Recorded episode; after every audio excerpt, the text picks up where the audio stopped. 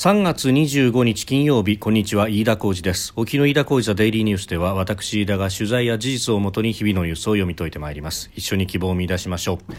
え今日取り上げるニュースですがまず昨日起こった北朝鮮の ICBM 大陸間弾道ミサイルの発射について北朝鮮側はその映像を公開しております。それから G7 の首脳会議並びに NATO 首脳会議が行われました。えー、プーチン氏の責任を追及するということで、えー、戦争犯罪の証拠収集を支援するというふうに明記をしております、えー、また中国に対して念頭に対ロ支援を警告したということで追加制裁の用意なども出てきております。えー、それからですね岸田総理大臣とエマニュエル、えー、駐日アメリカ大使が、えー、広島を明日訪問するということで、えー、原爆死没者慰霊碑で献花へというニュースが入ってまいりました。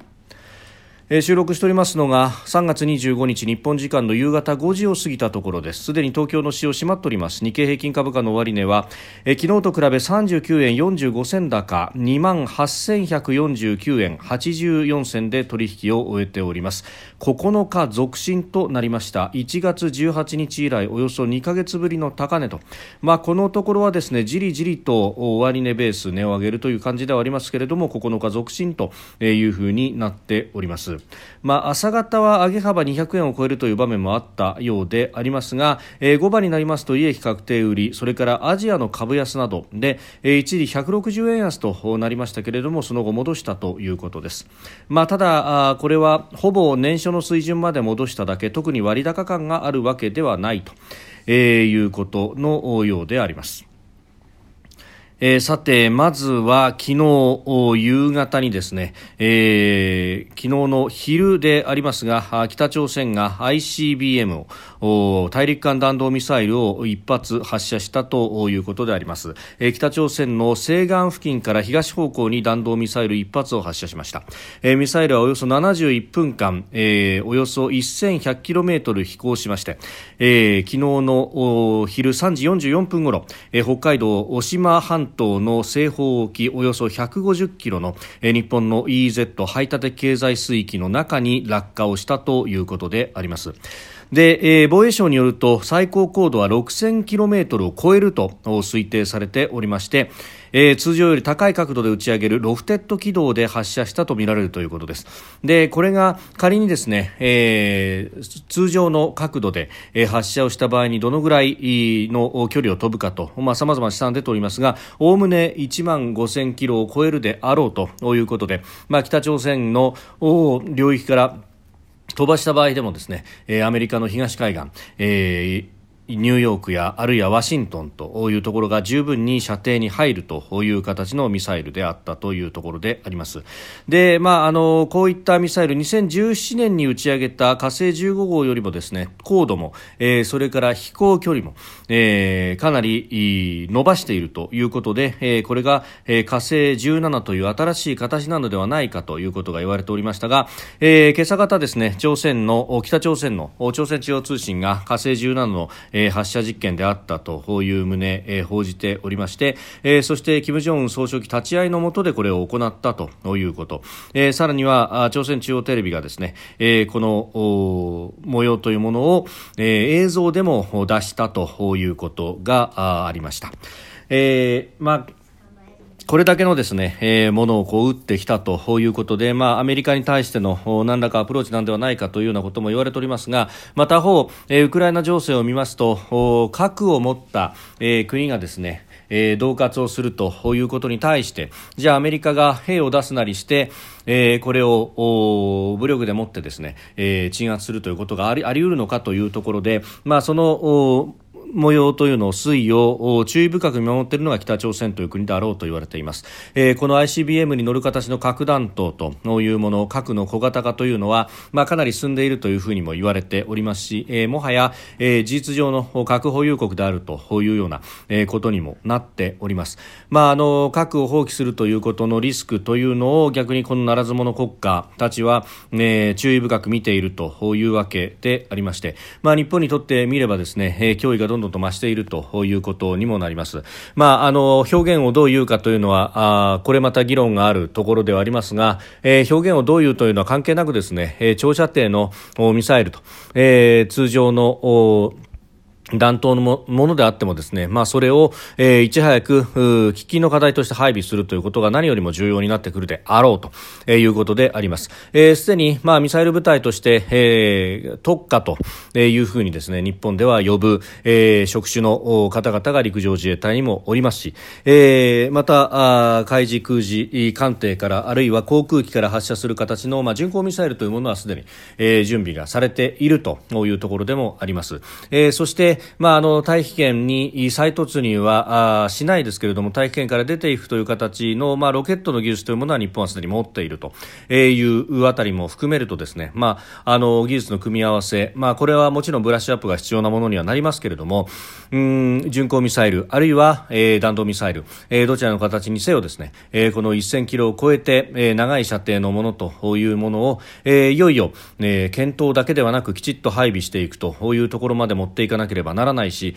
えー、そのためには当然ながら人員の確保さらには、えー、技術開発のための予算というものも必要になってくるわけであります、えー、今までと同様にですね冷戦の頃と同様に、えー、GDP の1%の枠というものが、まあ、暗黙の、えー、キャップとしてはまっているという中でですね、まあ、たとえ5.01%、02%というような、えー予算の積み増しというのもですねヒステリックに、えー、叫びそして批判をすると。その批判というものが、えー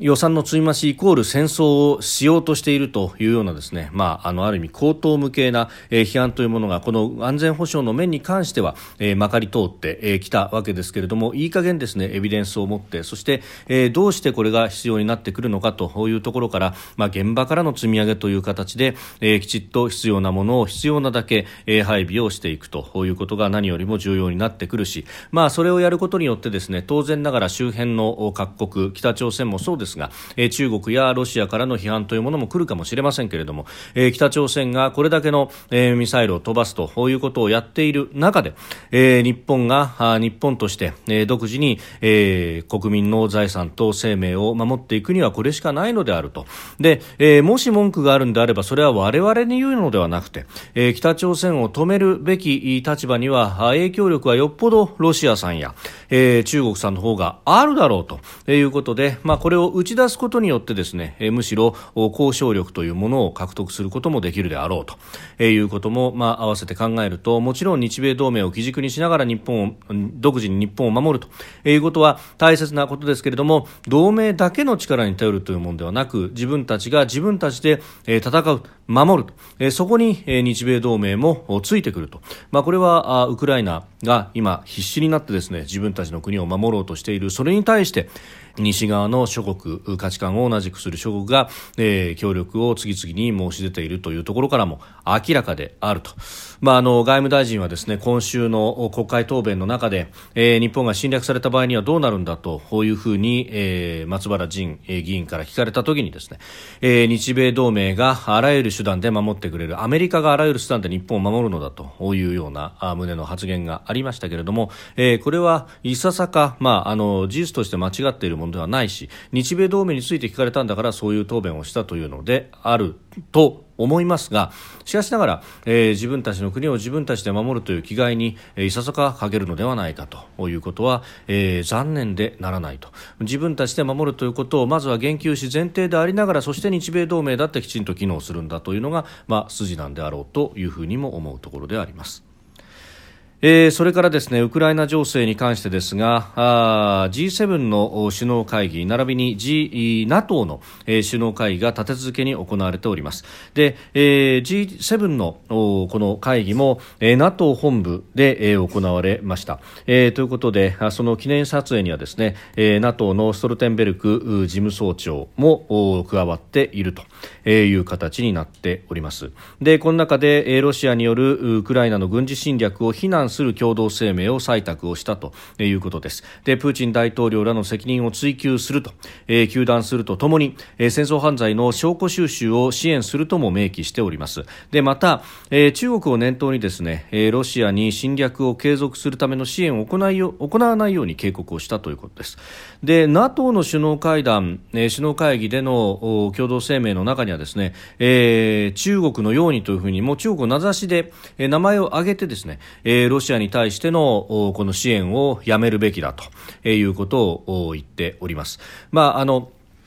このあたりは、うんまあ、すでにバイデン大統領なども言及をしているところでありますけれども、まあ、あの中国がですね、まあ、あのある意味の独裁というところで価値観を同じくするロシア、えー、そこに対して暗にように支援をしているということそして、えー、昨日申し上げましたけれども国連安保理の決議に対して、えー、ロシアはロシアとともに、えー、ロシアが提出した、まあ、ロシアの侵略というものを一切明記しない、えー、人道に関してというような決議に対して、えー、各国棄権する中で、えー、ロシアにと同調して中国は今回賛成票を投じたと。棄権ではなく賛成という形になっているというあたり、えーまあ、中国のスタンスというのが、ね、かなり見えてきておりますけれども、まあ、これはあの日本など西側諸国としては、えー、看過できないというものですし、まあ、日本としてもですねこれに対してきちっと批判をしていくということは、えー、大事なことなんではないかと、まあ、それこそが価値観を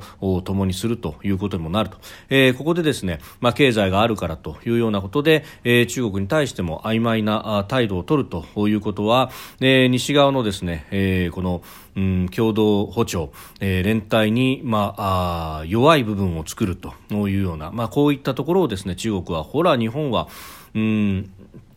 参戦してないじゃないかと西側が一丸だというふうに、まあ、アメリカやイギリスは言うけれども決してそんなことはないじゃないかというふうに言われかねないというところがあるんだろうと思います。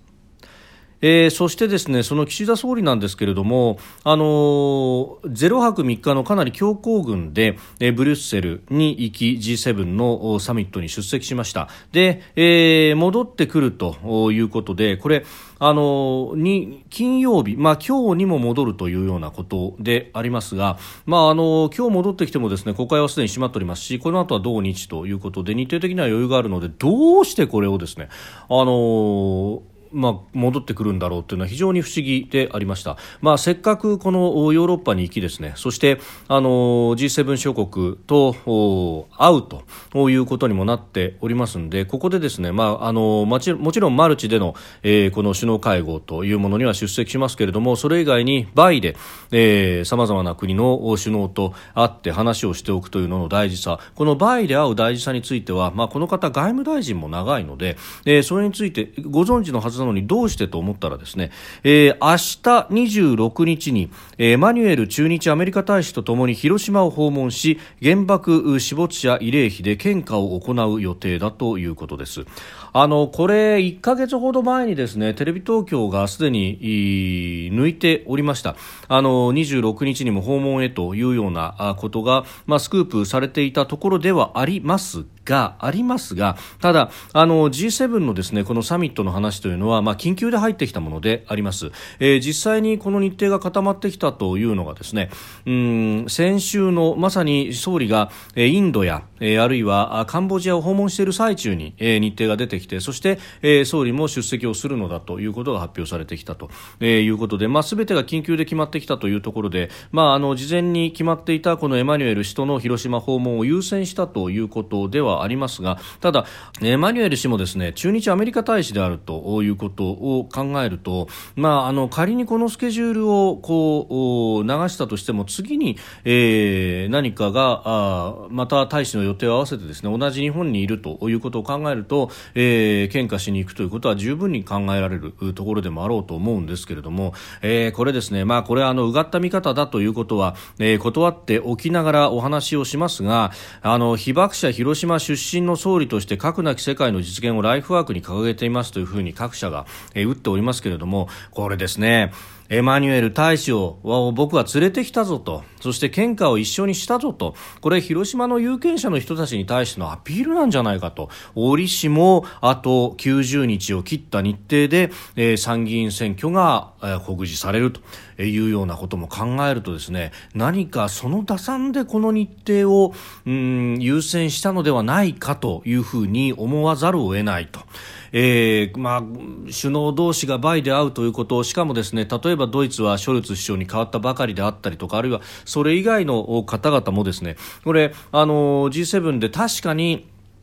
えー、去年の秋にですね、えー、イギリスで会っているということではありますけれどもその時もあのほとんどとんぼ帰りに近い日程で、まあ、あのバイデンの会談というのがどこまでやれたかというのは心もとないところでもある上にですね、えー、その上にあの例えば新しく加わった、えー、ショルツ氏であったりとかもうほとんど初顔合わせなわけです。それからバイデン氏とはまだ、えー、立ち話制度というものはやってますけれどもそれ以上の会談は行えていないという中でですね、えー、日程に余裕があるところで会いましょうということがなぜできなかったんだろうかと、えー、ちなみにバイデン氏はその後、えー、この NATO の首脳会議があって、えー、G7 の首脳会議があった後にはポーランドの前線近くまで視察に行くということを言っています、まあ、もちろんこれは、えー、NATO としてはああるいはアメリカとしては、まあ、NATO にもコミットしているので、えー、というようなところですけれども他方、日本からもですね、えー、要員がわざわざ行ってですね、えー、防弾チョッキだったりとかヘルメットだったりとか、まあ、防衛装備品の供与というものを、まあ、行っていると、まあ、そのために、えー、日本は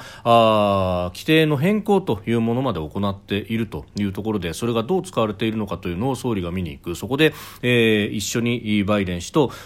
立ち話ではない形の会談を行う等々というような、えー、ことができなかったのかなというのは甚だ疑問に思うところであります。飯田小泉デイリーニュース月曜から金曜までの夕方から夜にかけてポッドキャストで配信しております。番組ニュースに関してご意見感想飯田 TDN アットマーク Gmail.com までお送りください。飯田小泉デイリーニュースまた来週もぜひお聞きください。飯田浩二でした。